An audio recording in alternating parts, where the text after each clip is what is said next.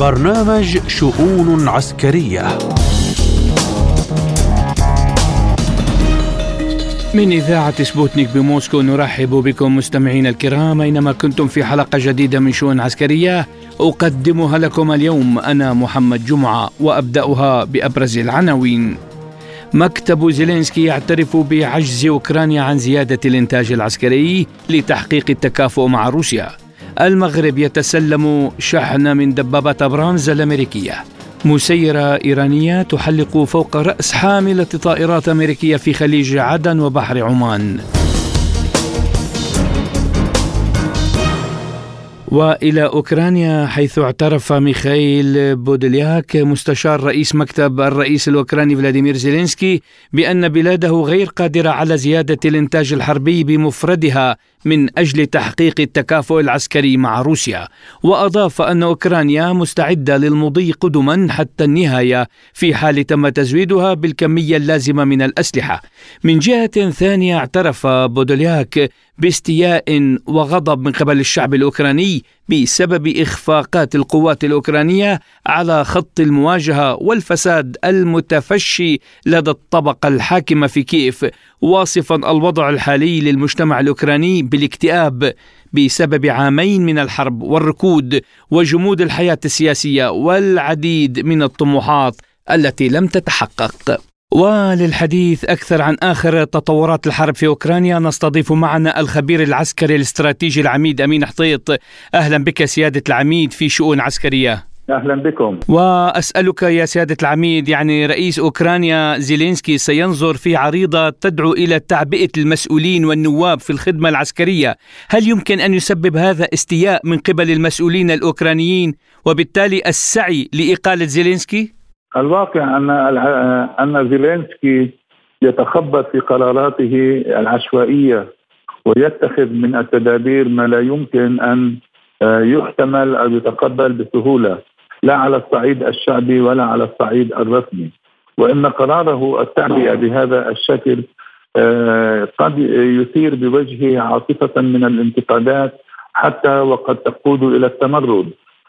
وينبغي أن يبقى في الذهن آه، الصراع الخفي القائم بين آه، زيلينسكي وقائد الجيش الأوكراني.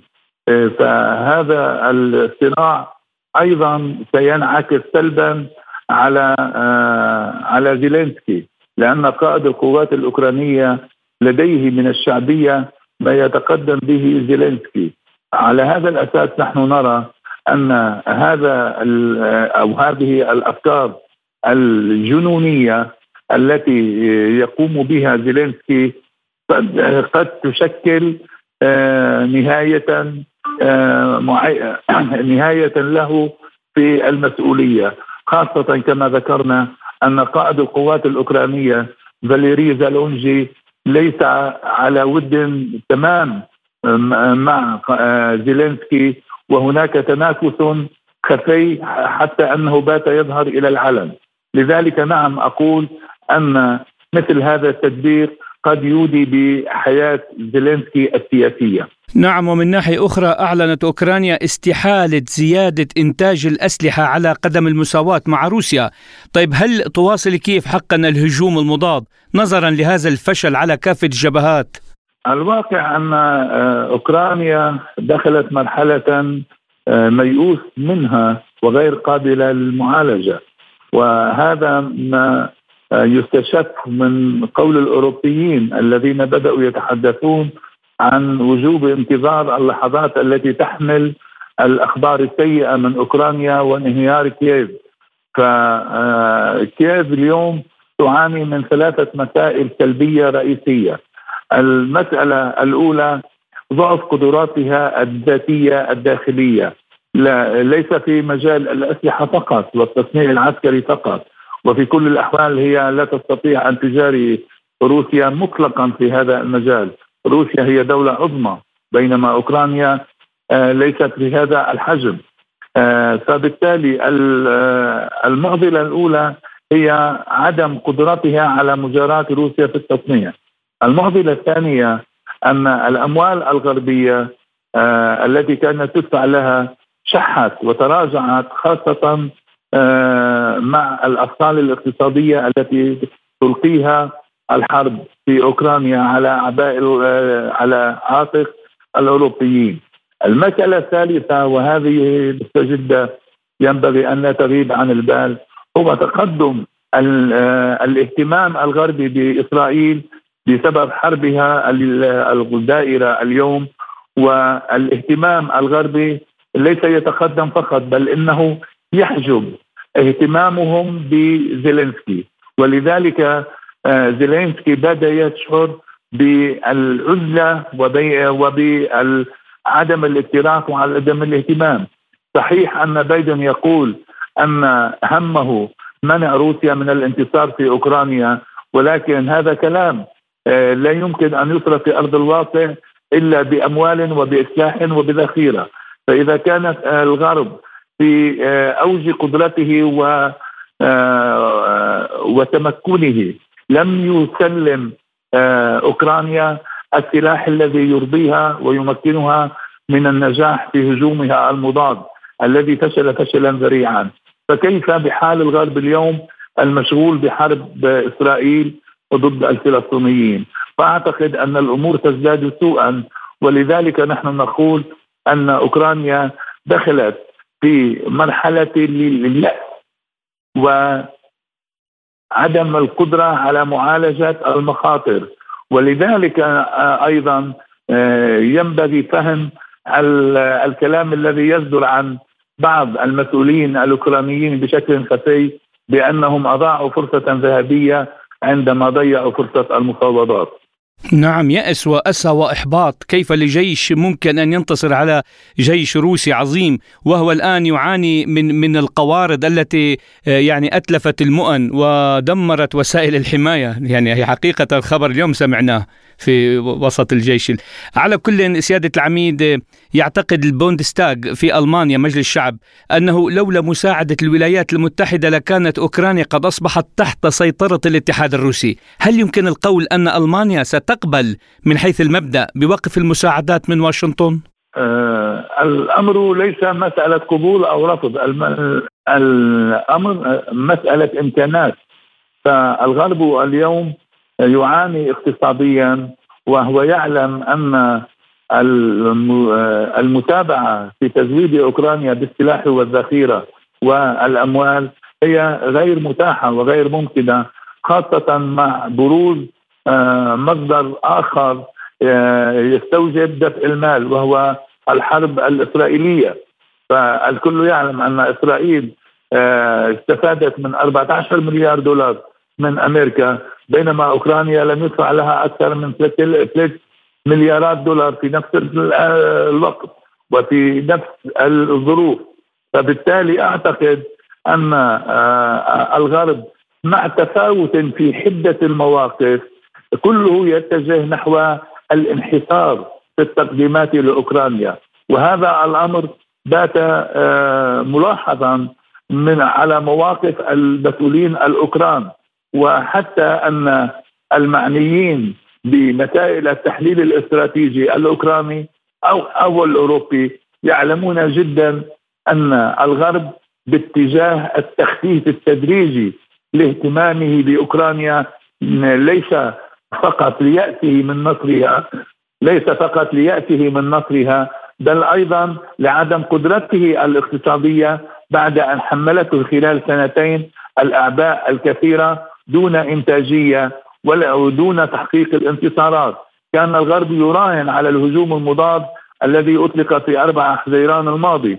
ولكن تبين أن أوكرانيا ليست بالمستوى الذي ينجز أو يحقق الانتصارات بل إنها تتخبط من جهة بالضعف والهوان ومن جهة بالفساد الإداري وتصنف الدولة الأوكرانية من آه، اليوم آه، من طلائع آه، الدول العالمية فسادا وسوء إدارة.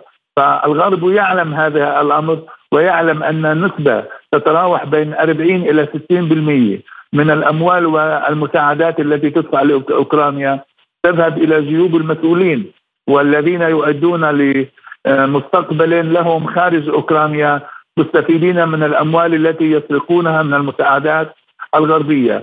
وهذا ما يجعل الغرب يتراجع عن زخم مساعدته لأوكرانيا لأن هذه المساعدات تسرق ولا ولا تصرف في الميدان.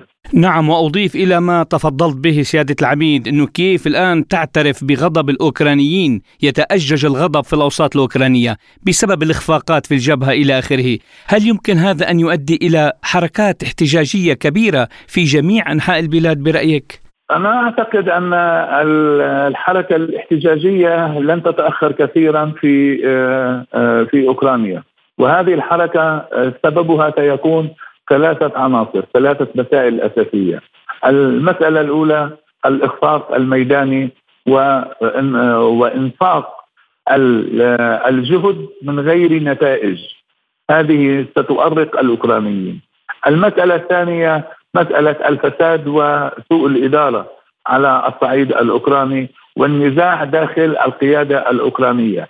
ليس سهلا على الأوكرانيين أن يعلموا أو يتابعوا التنافس الخفي حتى يكاد ينفجر ما بين آه، زالونجي وزيلينسكي آه، زالوجني ده نعم. والمسألة آه، والمسألة الثالثة هي مسألة انحسار المساعدات الاقتصادية والمالية والعسكرية الأوروبية التي لوحظ تراجعها خلال الشهرين الماضيين بشكل ملحوظ.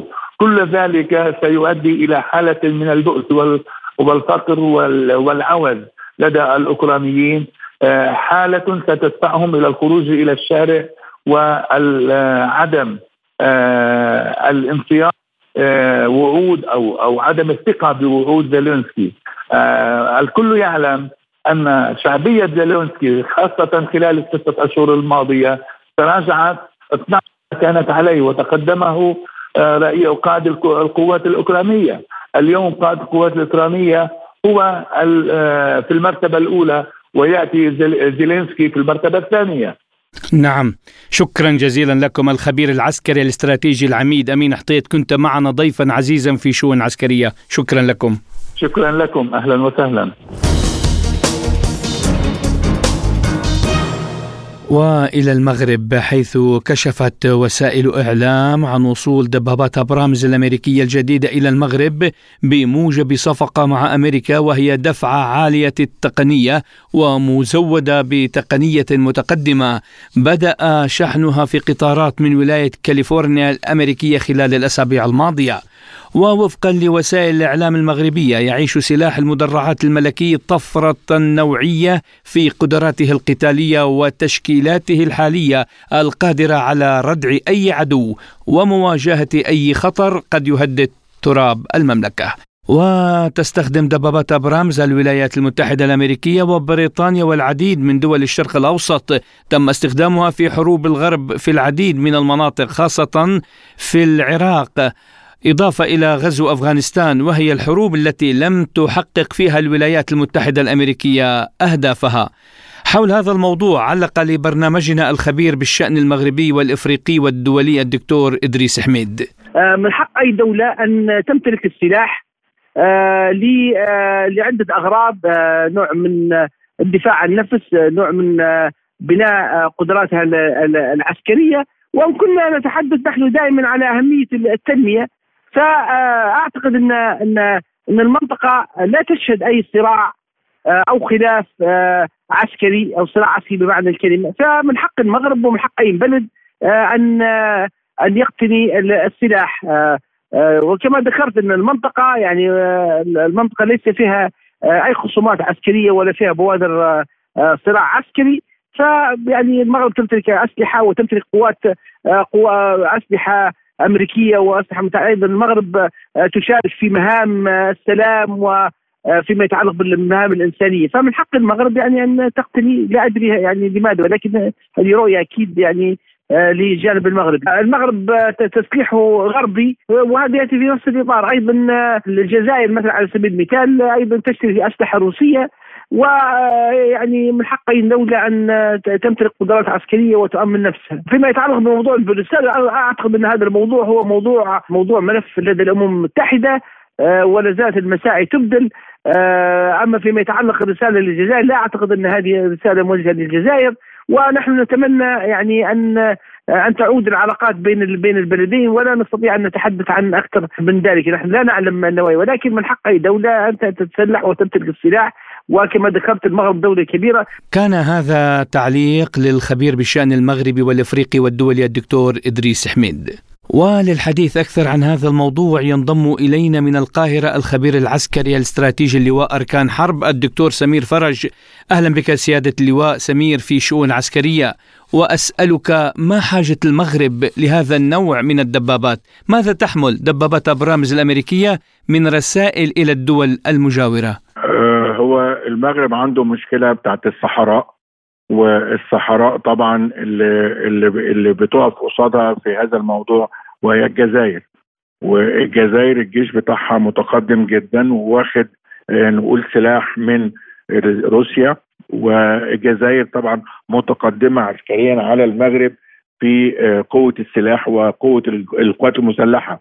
وعشان كده كان لازم المغرب تحس إنها متفوقة إنها تبدأ تاخد هذه الدبابات البرامز عشان تقدر تقف قدام الجزائر في موضوع مشكلة الصحراء آه، آه، اللي هي آه، اللي هي عاملة مشكلة دائمة بين المغرب وبين الجزائر في هذا التوقيت.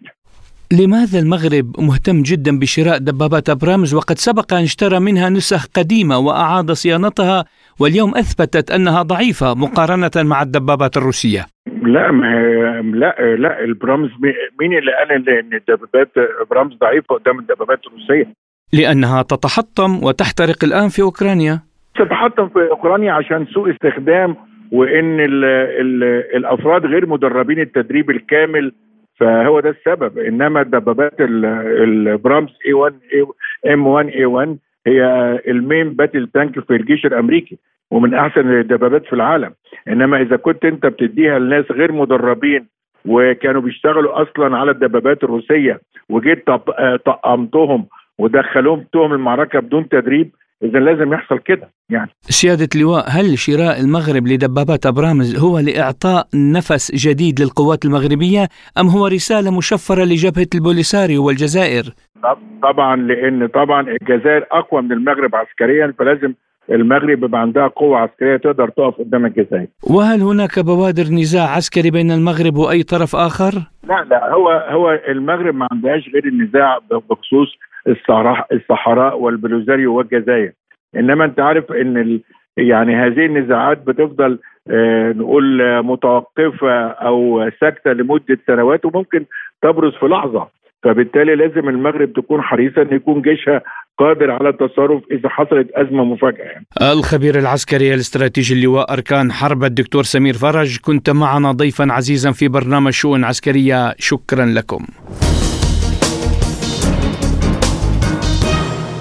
إلى إيران حيث نشرت البحرية الإيرانية مشاهد لقيام طائرة دون طيار إيرانية برصد حاملة الطائرات الأمريكية إيزنهاور في خليج عدن وبحر عمان وذلك بعد أيام من تأكيد قائد السلاح البحري في الحرس الثوري الإيراني علي رضا تنكسيري بأن المسيرات الإيرانية حلقت فوق رؤوسهم ووجهنا إنذارا مباشرا للأسطول الأمريكي. وتظهر المشاهد التي نشرتها القوة البحرية التابعة للجيش الإيراني تفاصيل واضحة جدا وقريبة لعدد من الفرقاطات الأمريكية وحاملة الطائرات كشفت المشاهد السطح العلوي لحاملة الطائرات الأمريكية مع مشاهد للطائرات في وضعية الاصطفاف وأخرى في وضعية الاستعداد بالإضافة إلى مروحية كانت في وضعية هبوط على متن حاملة الطائرات. بدوره قال باتريك رايدر المتحدث باسم البنتاغون إن وزارة الدفاع الأمريكية تقيم حادثة رحلة طائرة إيرانية دون طيار بالقرب من حاملة الطائرات دويت إيزنهاور ولكن البنتاغون غير مستعد حاليا للتعليق على الحادثة. كان الحرث الثوري الإيراني قد قال إن حاملة الطائرات الأمريكية إيزنهاور بعد وصولها إلى مضيق هرمز دخلت الخليج بعدما ردت على جميع أسئلة بحرية الجمهورية الإسلامية الإيرانية للحديث أكثر عن هذا الموضوع نستضيف من طهران الخبير بالشأن الإيراني الدكتور مصدق بور. أهلا بك دكتور مصدق في شؤون عسكرية وأسألك ما هي الرسالة التي ترسلها إيران من تحليق المسيرة الإيرانية فوق حاملة الطائرات الأمريكية؟ آه، طبعا آه، الرسالة الإيرانية ليست هي الأولى. إن كانت هناك رسائل يعني في نفس الاتجاه وقيام بنفس هذا العمل أو المنجز. آه، العسكري الإيراني أو الإحاطة الإيرانية بكل ما يعني كل العوامات الموجودة سواء في مياه الخليج الفارسي أو بحر عمان وحتى البحر الأحمر وساحل عدن. وبالتالي إيران عندما ترصد يعني الاساطيل الأمريكية وتستطيع مسيراتها أن تحلق. فوق هذه الاساطيل وتاخذ تلتقط الصور. لها هذا دليل يعني إيران متقدمة تكنولوجيا وإيران لديها يعني كما قلت حاطه آه، كاملة. يعني اليوم إيران بالإضافة إلى إلى يعني قدراتها البحرية تتمتع بقدرة بحرية كبيرة تاريخيا. دائما كانت من عمالقة يعني آه، القوى البحرية في العالم نظرا لوجود ساحل طويل يعني وأيضا هناك سواحل أيضا على بحر خزر في شمال إيران وبالتالي يعني القوة البحرية الإيرانية كانت دائما حاضرة وقوية. واليوم أيضا القوة آه، الفضائية القوة الجوية الإيرانية أيضا قوية. صحيح يعني في الاونه الاخيره ايران هي أيضا آه، بدأت آه، تعزز من قدراتها الجوية علما إنها لا تحتاج إلى إلى طائرات أو مقاتلات جوية لأنها استغنت عن ذلك من خلال تصنيعها للمسيرات وتصنيعها للصواريخ البالستيه أقل تكلفة ويعني ودقه وأكثر دقة في آه، ضرب آه، الأهداف أينما كانت. يعني اليوم تبلغ آه، يبلغ مدى صواريخ إيران نحو 2000 كيلو متر وبالتالي هي قادرة على أن تردع أي عدو يجازف بارتكاب أي حماقة عسكرية ضد إيران. نعم إيران صحيح في الاونه الاخيره هي طلبت من روسيا بيعها 70 طائرة من طراز سوخاي 35 آه، طبعا آه، يعني آه، هذه العملية تدخل في إطار التبادل التسليحي والتعاون العسكري بين البلدين. علما ايران في المقابل هي أيضا مستعده لكي تزود روسيا بالمسيرات أو تكنولوجيات تصنيع هذه المسيرات. إيران التي استطاعت أن ترسل مسيرة لتحلق فوق حاملة الطائرات الأمريكية إيزنهاور على ارتفاع 1500 متر فقط، أليست قادرة على تدميرها أو تدمير السفن الحربية الأمريكية المرافقة؟ بالتأكيد آه بالتأكيد. يعني أنا أقول هذا الكلام وهذا ليس سرا يعني ليس إيران. حزب الله حزب الله. يعني أنا واثق بدأ حزب الله آه القوة على أن يغرق آه هذا الأسطول آه ويبعث به في قار البحر. يعني أنا واثق جدا من هذا الكلام وربما لم يفصح عنه كثيرا ولكن لا سمح الله إذا إذا نشبت الحرب الحقيقية وأنا أعتقد يعني شرارتها بدأت تتوقد. يعني الإسرائيليون آه، خبيثين يعني هم يريدون توسيع رقعة آه هذه هذا الصراع الموجود اليوم في آه غزة لأنهم فشلوا أمام حماس. لحد الآن لم يتمكنوا من كسر حماس. أرادوا القضاء على حماس وحماس انتشرت حتى في الضفة الغربية وفي القدس وحتى وصلت إلى تل أبيب وهناك تأييد آه من كل الفلسطينيين ومن كل العرب لهذه الحركة بعد أن أرادوا أن يزيحوها ويتهمونها بأنها آه، إرهابية. يعني آه، أنا واثق يعني آه، إيران لديها هذه القدرة. يعني إذا ما نشبت هذه الحرب بالتأكيد يعني هي تمتلك هذا السلاح. وهذا ما يخيف الولايات المتحدة الأمريكية ويدعوها باستمرار ل يدعو إيران. يعني إلى تدعو إيران الولايات المتحدة تدعو إيران إلى عدم توسيع رقعه الحرب وهي دائما توصي وتبعث برسائل مختلفة سواء من خلال محادثات شبه مباشرة عبر السفارة السويسرية في طهران بين الولايات المتحدة الأمريكية وإيران أو عبر وسطاء آخرين. هم دائما يقولون ولكن يعملون بمراوغة وبخبث.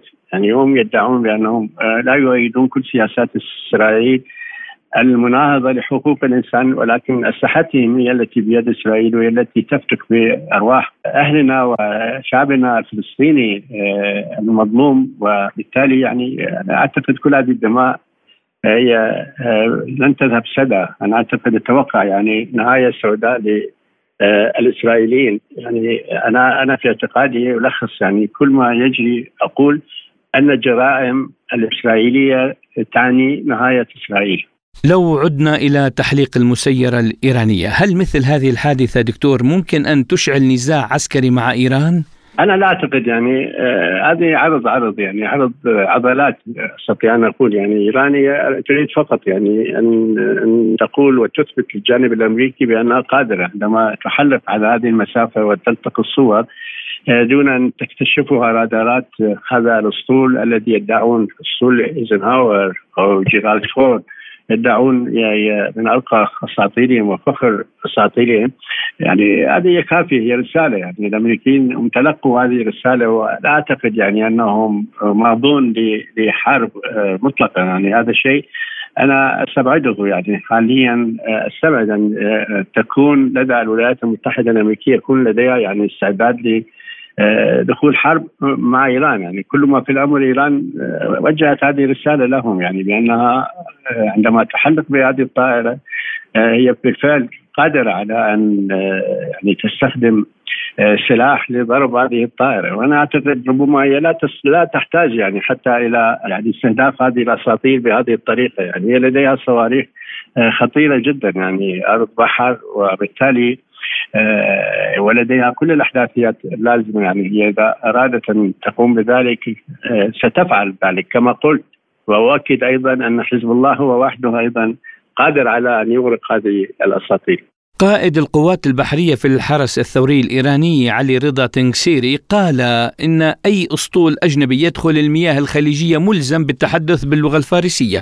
دكتور ما هي الفكرة من ذلك؟ هل ذلك يقدم أو يؤخر من اتخاذ المواقف العسكرية؟ لا هذا شيء موجود. يعني هناك قاعدة يعني غرفة عمليات تابعة الحرس هي موجودة مقابل السواحل العمانية يعني هي من قبل قبل عند مدخل أو مخرج يعني خروج خروج من مضيق هرمز. أي سفينة تمر يعني بالقرب من المياه الإقليمية الإيرانية يجب أن تعرف عن نفسها يعني من دون شك أن تتوقف و وباعتبار أن أجهزة الرادار والاتصال الايرانيه هي هي باللغة الفارسية وبالتالي إيران لم تستخدم حتى اللغة الإنجليزية. يعني هي تريد أن تهينهم وتريد أن يعني تحد من استعلايتهم وتريد أن تقول هذه المنطقة هي منطقة عربية فارسية. يجب ان تتحدث اما بالعربية واما بالفارسية. يعني هذه رسائل كل ما في الأمر ولكن الجانب الأمريكي رضخ لها. يعني دائما لديهم مترجمين. يعني هم دائما أنا شخصيا سمعت يعني بعض هذه الاتصالات يعني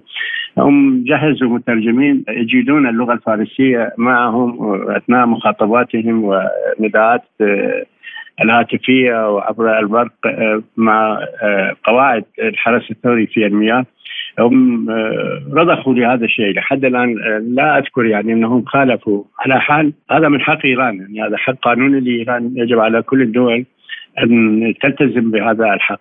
الخبير بالشأن الإيراني الدكتور مصدق بور كنت معنا في برنامج شؤون عسكرية. شكرا لكم وحياكم الله. وإلى ملفنا الأخير القوات المسلحة المصرية تنظم مؤتمرا صحفيا للإعلان عن فعاليات EDEX 2023 حيث سيتم تنظيم المعرض في مصر خلال الفترة من الرابع حتى السابع من ديسمبر كانون الأول الجاري في مركز مصر الدولي للمعارض والمؤتمرات الدولية تحت رعاية الرئيس المصري عبد الفتاح السيسي. يشارك في المعرض كبار العارضين والشركات العالمية في مجال التسليح والصناعات الدفاعية والأمنية على الصعيدين الإقليمي والدولي. مستمعينا الأفاضل إلى هنا تنتهي حلقة اليوم من شؤون عسكرية. كنت معكم أنا محمد جمعة.